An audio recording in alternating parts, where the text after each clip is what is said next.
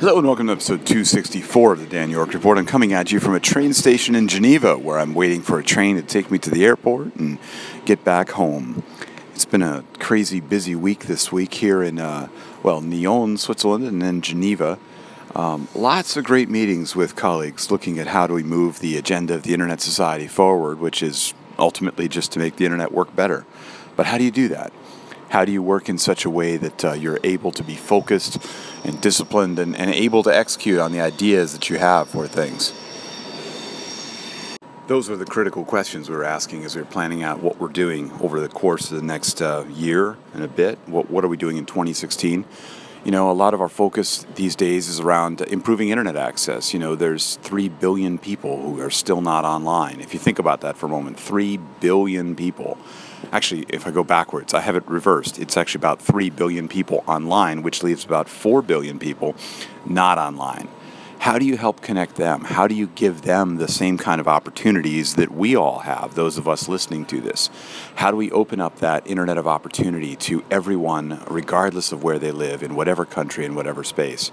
You know, big questions. And then, of course, the other question is how do you provide an open, trusted internet?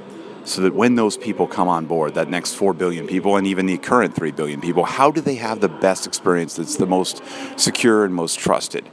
You know, this is the, the work we're, we're working on. You know, and we obviously can't do something like that alone. Obviously, we work with a lot of different people, a lot of different partners, and have our own particular part of the, the puzzle that we work on. But uh, it was it was a good time, a good session, and I think you'll see a lot coming out of the Internet Society over the next couple of months, and then over the next year as we execute on these plans we talked about today. The two teams that were here were our public policy and our technology team, our internet technology team. I was here because I'm, I'm part of both, but I'm also the part of the communications team, which is really my main focus. And so I was here to talk about how do we communicate on some of these things? What's the right path? How do we, how do we tell the world about some of this work we're doing and what we do?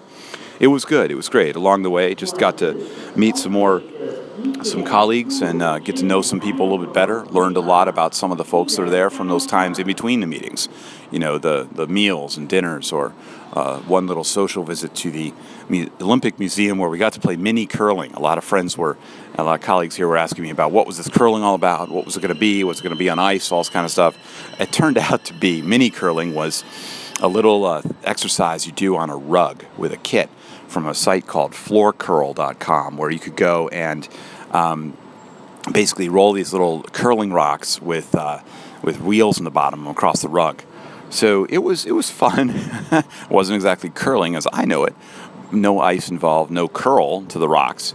But you know, you could get some basic parts of strategy. You could put up some guards. You could do some takeouts. You could do it, and and some folks got you know interested. They were like, okay, we understand a bit more about why you, Dan, like this so much. Uh, but you know, that was a minor little diversion in a big long week of meetings, but it was fun. Anyway, now it's time to head to the airport and head on out. Continue this travel log from somewhere else, but of course, I'm starting off my day on a wonderful note. I'm here in Geneva, but I, the, the train schedule that I was looking at for when I needed to get here was one that was um, from uh, and so it was off by that. But anyway, here's my train. Got to go.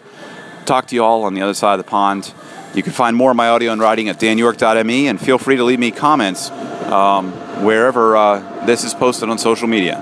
Thanks for listening. Bye for now. And wow, this is a nice train. They do trains right here in Switzerland. Bye for now.